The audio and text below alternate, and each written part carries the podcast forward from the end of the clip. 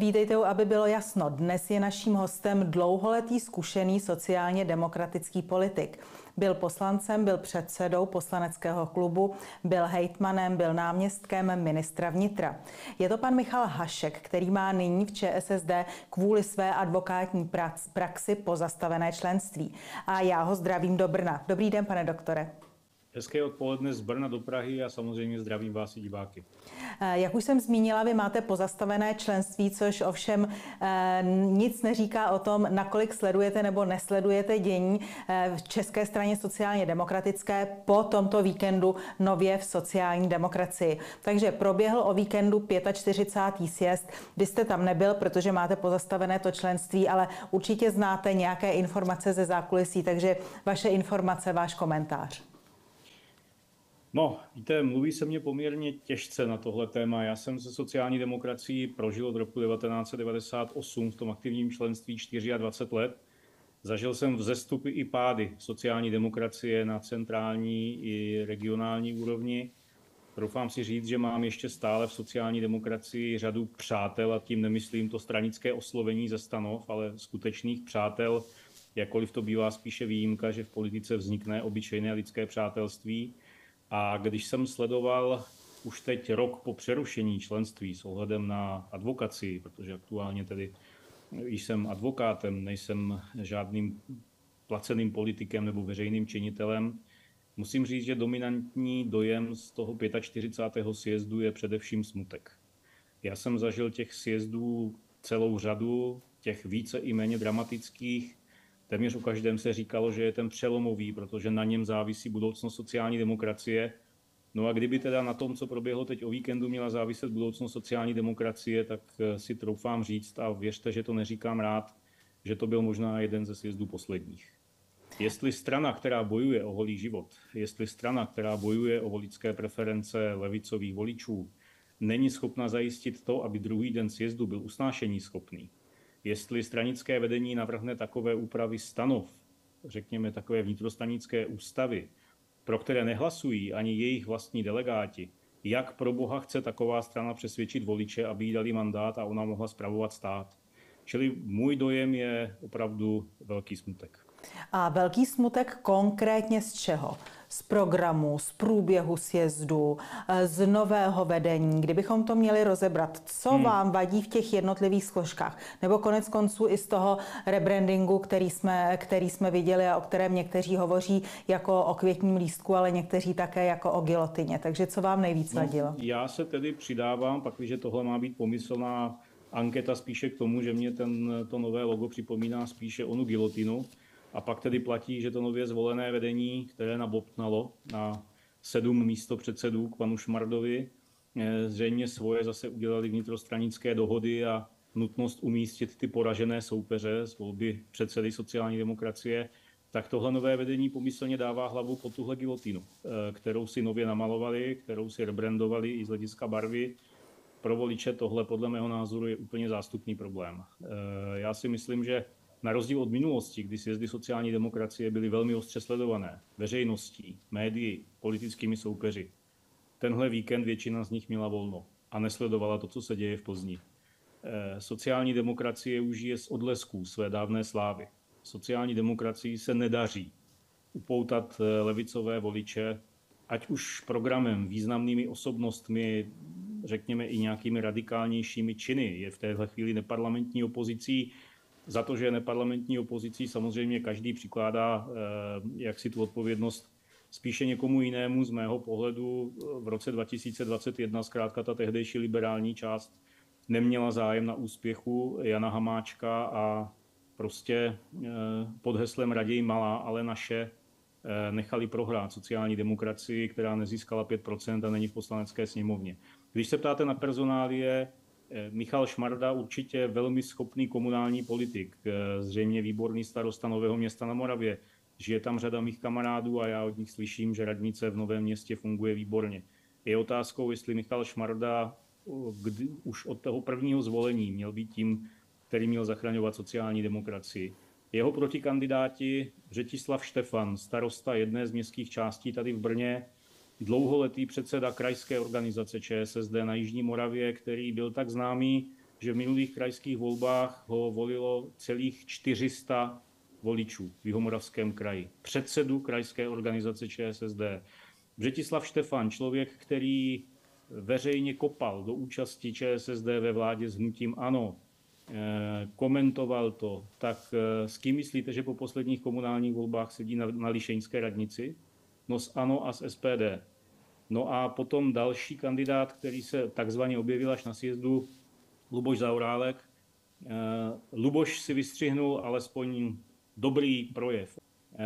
Takže Luboš Zaorálek trošku zvednul adrenalin v sále a jsem přesvědčen, že Luboš Zaorálek taky odebral hlasy Břetislavu Štefanovi. Takže najednou z toho souboje Šmarda-Štefan se stal souboj Šmarda-Štefan-Zaorálek. No a dopadlo to, jak to dopadlo. Pan Šmarda dál vede sociální demokracii a pánové Štefana Zaorálek jsou nově jeho místopředsedy. Z hlediska programu mně přijde vtipné, že skupina lidí, která, která mediálně jak si kopala hodně do prezidenta Zemana, zejména v těch uplynulých letech, se teď hrdě hlásí k Zemanovu politickému dědictví. Máte na místo, promiňte, máte na mysli to heslo lidskost proti sobectví? Ano, ano, ano, samozřejmě, protože uh-huh. to oba víme jako pamětníci, paní Lubošíková, že to bylo přece motto Zemanova programu sociální demokracie v roce devatenáct set devadesát šest, když se vydal eh, jaksi už na tu významnou vzestupnou trajektorii. V roce devadesát šest tehdy ještě ČSSD volby nevyhrála, ale stala se druhou nejsilnější stranou a Miloš Zeman se stal předsedou poslanecké sněmovny, aby pak za dva roky v těch dalších volbách dovedl sociální demokracii do Strakovky hlavním vchodem. Dneska, když v roce dva tisíce dvacet tři nové vedení sociální demokracie a jejich mediální poradci mají tolik kreativity, že vlastně opíší Zemanovo heslo z roku devatenáct set devadesát šest. A jestli si myslí, že to automaticky znamená, že jim to přinese do klína ty hlasy levicových nebo konzervativních levicových voličů, no tak já na to říkám jedinou věc, když dva dělají totéž, není to totéž. A jakkoliv, věřte, bych si přál, aby sociální demokracie znovu začala posilovat, aby skutečně levicoví voliči k ní znovu našli cestu. Já se obávám, že tenhle víkendový plzeňský sjezd není tím momentem, který by levicové voliče začal vracet do lůna české sociální demokracie a do lůna Lidového domu. My jsme v redakci, aby bylo jasno, také pozorně poslouchali, co se děje na sjezdu v Plzni a zaujal nás tam pár takových věcí. Za prvé obrovské opírání se o průzkumy veřejného mínění. Neboli průzkumy něco řekli, my to musíme udělat. A za druhé, a přiznám se, že nám to malinko přišlo komické, tam se hovořilo při tom rebrandingu o takzvané korporátní identitě. Tak co se tedy stalo s ČSSD? Je to nějaký subjekt, který se řídí průzkumy veřejného mínění a je řízen jako korporát? A nebo je to strana, která se snaží do svého programu promítat přání občanů a toto přání nějakým způsobem přetavovat do programu? No, ČSSD hlavně historicky vždycky byla stranou lidí práce. A já se trochu obávám, že oč halasněji se možná k něčemu takovému hlásí i to současné vedení, tak realita je úplně jiná. Proč ve skutečnosti levicoví voliči přešli postupně k hnutí ANO a dominantně si myslím, že jsou dnes u hnutí ANO. Oni nezmizeli, neopustili Českou republiku, ale prostě jenom nevolí tu sociální demokracii. Oni totiž tomuhle nevěří. Hrátky z rebrandingy, hrátky z průzkumy veřejného mínění jsou sice možné, ale myslím si, že lidé poměrně jednoduše rychle poznají, co je v úvozovkách jenom marketing a co je potom jako reálná politika. Co jsou skutečné priority, která ta daná strana prosazuje. Jestli jejich funkcionáři to, co říkají, také dělají. A to nemusí být jenom na národní úrovni, kde teď to zastoupení sociální demokracie je logicky slabší. Prostě vidí, jak se ti lidé chovají na radnicích. Já už jsem řekl jeden z těch příkladů. Prostě jestli se říká eh, například, že ANO do budoucna má být zapovězeným partnerem, nechce se podpora Andreje Babiše, jak je možné, že jeden z kandidátů na předsedu strany úplně bez mrknutí oka teda udělá koalici na své radnici s hnutím ANO? Tak to potom jako něco nesedí. Buď platí to, co říkají ti představitelé na tiskových konferencích, co vydávají ve svých tiskových zprávách, které bohužel nikoho nezajímají a končí už v lepším případě ve spamu, v horším případě v koši těch redakcí, v jednotlivých mediálních domech, vydavatelstvích a podobně. No tak toho si občan velmi dobře všimne. Když mluvíte ještě o tom rebrandingu, já si myslím, že mimo jiné ta značka ČSSD, Česká strana sociálně demokratická, jakkoliv neodpovídá tomu původnímu názvu, starému téměř sto padesát let, tehdy to, bylo Slovan, tehdy to byla Českoslovanská sociálně demokratická strana dělnická, tak samozřejmě i ta samotná zkratka Socdem, proč se uhýbá z té tradiční značky? Tradiční značka nic neprohrála. Prohráli to konkrétní lidé a politici, kteří nepřesvědčili v těch daných volbách voliče o tom, aby ČSSD volili. Já jsem přesvědčený, že vybudovat jaksi novou značku bude znamenat spoustu práce, velké investice a dlouhou dobu. A tady se do koše hodilo něco, co přes všechno mělo nějaký tradiční zvuk. Lidé si s tím spojovali tradiční levicovou politiku, nebo už možná nespojovali v těch posledních letech, ale to pak nepřikládám té značce, ale opakují spíše práci těch konkrétních politiků, kteří za tu značku mluvili a kteří za ní kandidovali. Co Čili se... přitom je to takové velmi podivné. Co se teď bude podle vás uvnitř ČSSD dít? Mám, narážím na to, že kdysi to byla masová strana, v současné době má kolem čtyři tisíce členů. Vy určitě máte informace zevnitř. Budou podle vás členové, kteří byli příznivci té konzervativní sociálně demokratické politiky, stranu opouštět, anebo budou vyčkávat? No, část lidí v sociální demokracii čekala na výsledky tohoto sjezdu. E, nic světoborného se neudálo. Slovy klasika jedeme dál podél bílých skal, jak by řekl Karel Šplíchal, jeden z nestorů sociální demokracie v Praze. A tak si spíš myslím, že protože se na konci měsíce června platí členské příspěvky, část lidí to vyřeší, takže už členský příspěvek nezaplatí. To je ta takzvaná suchá cesta odchodu ze sociální demokracie. Není dokonce vyloučeno, že část lidí sociální demokracii natvrdo opustí a že se z té dříve masové strany, masové levicové strany, nejstarší demokratické strany v zemi postupně stane strana volebního typu. Taková ta americká strana, která má někde možná nějaké příznivce a ty pak mobilizuje před příslušnými volebními kampaněmi, a to prostřednictvím primárek a podobně. Já jsem taky zvědav, jestli se naplní slova pana Barty, to je ten miliardář, který před několika měsíci vystoupil, že chce zachránit ČSSD a že to udělá tak, že ji teda začne financovat. Jenom pro vaše diváky, kdo to neví, on předtím financoval strany pětikoalice a dopomohl jim k volebnímu úspěchu, že tady dneska máme pravici v České republice a tvrdě pravicovou vládu. A tento člověk hodlá nyní financovat sociální demokracii. No, jestli to bude podmiňovat nějakými programovými věcmi, jestli bude říkat, že tady nesmí být ta v úvozovkách stará toxická ČSSD a jestli to bude třeba znamenat, že sociální demokracie se ještě více otočí do středu a bude se věnovat jenom městským, kavárenským, liberálním tématům, tak pak už mám opravdu o sociální demokracii strach a bude to znamenat v podstatě už pouze boj o přežití. Vy znáte vnitřní mechanismy sociální demokracie.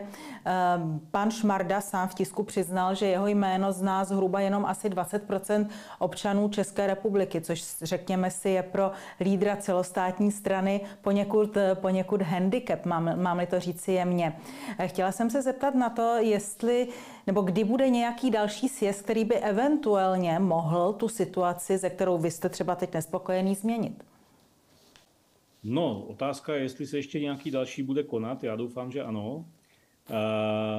V balíčku těch změn stanov, pokud si to pamatuji dobře, byla otázka prodloužení mandátu při zvolení, tuším, ze dvou roků na tři, a to, to ten standardní model sjezdových období sociální demokracie byl dvouletý. Tak pokud tam nedošlo k nějaké změně, a v tom se těžko orientuje, protože prošly jenom drobné změny, velký balík změn neprošel, to je to, co jsem kritizoval na začátku, tak pokud někdo nesvolá mimořádný sjezd, a to by se musela ozvat minimálně třetina krajských organizací, nebo by to muselo schválit to stávající celostátní vedení, a já jsem přesvědčen, že kapříci si rybník nevypustí, no tak pak to znamená, že další sjezd sociální demokracie bychom tady měli až za dva roky a to bude po evropských a krajských volbách a v zásadě asi půl roku před příštími volbami sněmovními, pakliže se budou konat v řádném termínu. Zajímala by mě Ještě jedna věc, na tom sjezdu, nebo takhle delegátům sjezdu, alespoň podle Facebooku předsedkyně K S Č M Kateřiny Konečné, byl z její strany zaslán dopis, ve kterém vyzývá ke spolupráci. Máte nějaké informace, jak, nebo jestli vůbec byla nějaká reakce na sjezdu sociální demokracie na takovou nabídku od K S Č M? No, nevím teda o žádné oficiální reakci, stejně tak jako vedle dopisu paní Konečné nevím třeba o tom, že když se tam vyskytnul pan Středula a hovořil o nějaké spolupráci odborů a sociální demokracie, takže by třeba začal omluvou vůči tomu sjezdu. Proč omluvou? No, na minulém sjezdu Č S S D pan Středula se nechal vítat jako prezidentský kandidát. Sociální demokracie podpořila Josefa Středulu a já jim připomenu, že to bylo dva nebo tři dny předtím, než ve známé televizní debatě oznámil, že odstupuje a požádal voliče, aby volili paní Danuši Nerudovou. Tak já bych logicky očekával, že Josef Středula tuhle věc vysvětlí, když dorazil teď o víkendu na sjezd sociální demokracie, a dokonce bych od něj čekal, že se omluví za to, co se stalo. Podle mých informací k ničemu takovému nedošlo. Tak to je jedna věc. A druhá věc, víte, v tom současném vedení si myslím, že není příliš mnoho lidí, kteří by stáli o nějakou spolupráci s K S Č M. Někteří z nich stále mávají o ním známým bohumínským usnesením. Bohumínské usnesení, zase my jsme oba političtí pamětníci, tak pro vaše diváky a pro mladší generaci bylo usnesení jednoho ze sjezdu sociální demokracie, které zapovídalo spolupráci s extremistickými subjekty. A potom dodatečně se pak udělal výklad, že se vlastně jedná o komunisty, tuším, že šlo v té době o republikány a tu a tam potom byly podřazovány ještě nějaké jiné e, politické subjekty. Čili e, kdybyste se mě zeptala na názor, jestli je doba na takovouto spolupráci, tak určitě ne na nějaké slučování nebo něco podobného. Leda by se komunisti teď vrátili po sto letech zpátky dolů na sociální demokracii, odkud v roce devatenáct set dvacet jedna odešli, ale ani to si nemyslím, že se stane. Ale že by se tady měl ustavit jakýsi opoziční blok a že by primárně s ohledem na to, jaký je teď charakter vlády, měl být levicový, no to určitě podle mého názoru je jediná možná cesta. Když se podíváte dneska na voličské preference jak Č S S D, tak K S Č M, a pan Moravec je ukázal v podání Kantaru hned v neděli po sjezdu, tak pokud se nepletu, tak oba ty subjekty tam měly, tuším, tři nebo tři a půl procenta. Měli tam tři procenta. Kdyby teď, tak kdyby byly teď samostatně volby, tak opět to znamená, že se žádná z těchto levicových stran do sněmovny nedostane a levici tam pomyslně bude zastupovat catch-all hnutí Andreje Babiše, čili hnutí ANO.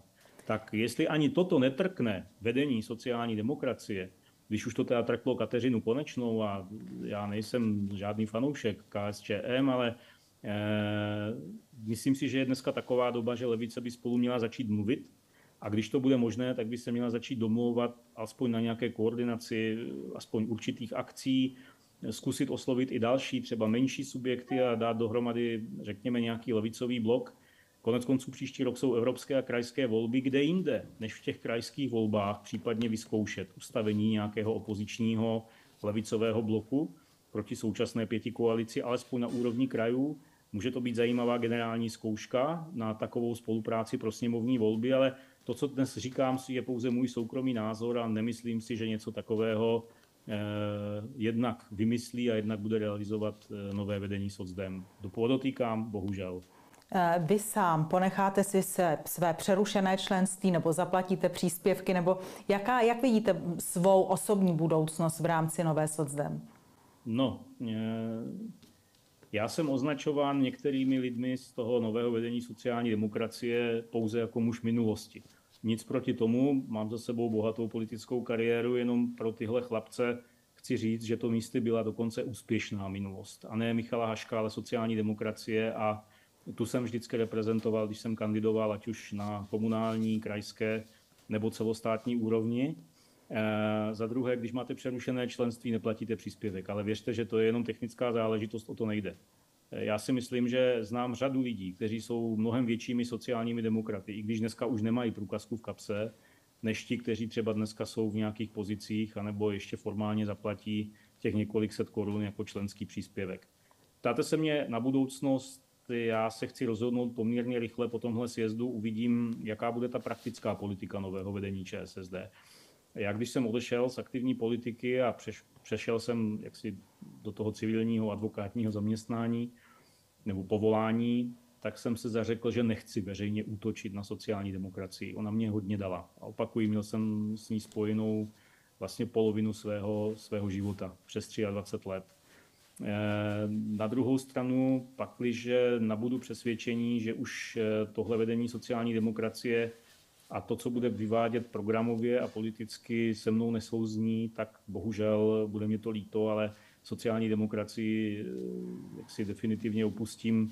Nebudu už člověk s přerušeným členstvím, ale prostě odejdu. Nebudu nikam přeskakovat. Já nejsem politický turista, na rozdíl od jiných kolegů a kolegyň, kteří za sebou mají angažmá tu ve dvou, ve třech, někteří i ve více politických subjektech, i to zná česká politika. Ale i kdybych náhodou odešel z té současné Socdem, tak věřte, že zůstávám svými názory člověkem založeným levicově, že zůstávám sociálním demokratem a že tyhle ty myšlenky budu dál prosazovat. Buď ve svém občanském životě, při své práci nebo při svém angažmá v neziskovém sektoru. Já jsem opustil sociální demokracii, ale nejsem ten, kdo by tak seděl doma se založenýma rukama a podobně. A někteří se tomu v minulosti možná smáli, ale já jsem zůstal věrný například dobrovolným hasičům a pomáhám dneska dobrovolným hasičům v Jihomoravském kraji i v rámci jejich vedení, v rámci celé České republiky.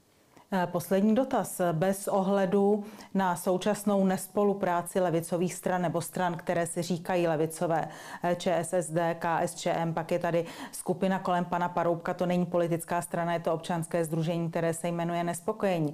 Když se podíváme na politickou scénu a vidíme, že část sociálně demokratického programu převzalo hnutí ANO, část sociálně demokratického programu přebírají Piráti, někdy některé sociálně demokratické programové priority ty také přebírají lidovci.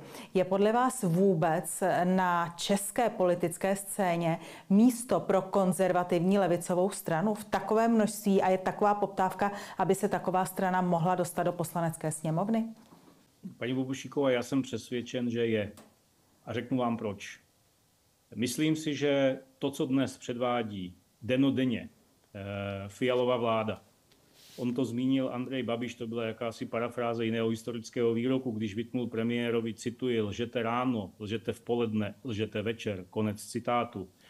Jestliže tady ta vláda týden od týdne porušuje naprosto flagrantně vlastní předvolební sliby těch subjektů pětikoalice v nejrůznějších oblastech, jestliže útočí na samu podstatu sociálního státu, jestli tady chce snižovat rozsah veřejných služeb, sahá na platy lidem v těch veřejných službách, bere si jako svoje rukojmí důchodce.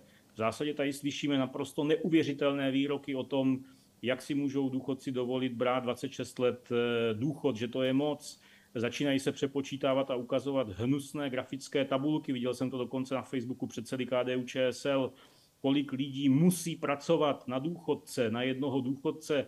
Pro boha, co pak ti stávající seniori nepracovali poctivě celý život, neodváděli daně, neplatili všechny pojistné a teď se jim máme odvděčit tím, že vláda bude říkat, no ty vaše důchody vlastně nemůžou růst tak moc, do předčasných důchodů vlastně nechoďte, když je předtím sama k tomu vyzývala, teď to není schopná zadministrovat. To je jenom jeden příklad, těch věcí je mnohem víc. Za těchto okolností by v normálním fungujícím demokratickém státě, kdyby tady byla skutečná fungující levice, tak dneska musí mít patnáct až dvacet procent. Já jsem naprosto frustrován z toho, že jak Č S S D, promiňte, dneska už Socdem, tak komunisti jsou pořád někde kolem tří procent, čili pod tou pětiprocentní hranicí. Že ty věci pořád drží hnutí ANO, já to chápu, že v nějaké době to bylo řešení pro levicové voliče, dneska už se zaměřuje i víc národovecky a podobně, tak uvidíme v rámci catch-all hnutí, kam to všude povede. Poslední průzkumy dokonce říkají, že stahuje hnutí ANO voliče O D S. Tak já jsem velmi zvědav, jestli to takto vydrží, že vlastně v tom jednom balíku hlasů pro pana Babiše a jeho hnutí budou jak ti bývalí voliči O D S, tak bývalí voliči sociální demokracie. Chtělo by to, aby tady levice vzala rozum do hrsti, představila jednoduchý, jasný, úderný levicový program a aby ho začala taky naplňovat. Má skvělou příležitost. Příští rok jsou tady evropské volby. Když se podaří, aby se levice nějakým způsobem integrovala, znovu opakuji, tím nemyslím žádné slučování, ale řekněme volební integraci. Když by se podařilo tady postavit opoziční levicovou blokovou kandidátku do Evropského parlamentu, postavit blokové kandidátky na krajích, Může to být jasná generální zkouška toho, jak by mohly vypadat volby do poslanecké sněmovny v roce dva tisíce dvacet čtyři. A jakkoliv už dneska nejsem tedy aktivní v ČSSD, pořád mluvím se spoustou lidí. Zajímají je moje názory, ptají se na věci, kde budu moci. Tam určitě poradím a udělám cokoliv, jak si bude v mých silách proto, aby tady došlo k takovéto spolupráci parlamentní, neparlamentní opozice, primárně tedy levice, a aby co nejdřív skončila Fialová vláda, protože já jsem zažil v pozici poslance, hejtmana, občana, jako my všichni. Já jsem zažil Topolánkovu vládu, já jsem zažil Nečasovu vládu, ale věřte, že i v tomhle srovnání to, co zažíváme dnes s tou Fialovou vládou, to tady prostě nikdy v minulosti nebylo. A podle mého názoru každý další den, kdy tahle vláda bude u moci, každý další den, kdy tady bude provádět svoje brutální řeznické účetní operace na občanech, na státním rozpočtu, tak přináší škody, škody lidem, škody státu a je velkou otázkou, kdyby náhodou dovládla až do konce svého řádného mandátu, tak jakým způsobem vlastně a kdo bude schopen dát dohromady Českou republiku. Ale to se možná předběhl a to se bavíme až někdy o roce dvacet čtyři a dál. Pane doktore, já vám děkuji za rozhovor. Nashledanou. Já také moc děkuji a přeju přes to všechno, co jsme tady dneska říkali, krásný den vám i vašim divákům.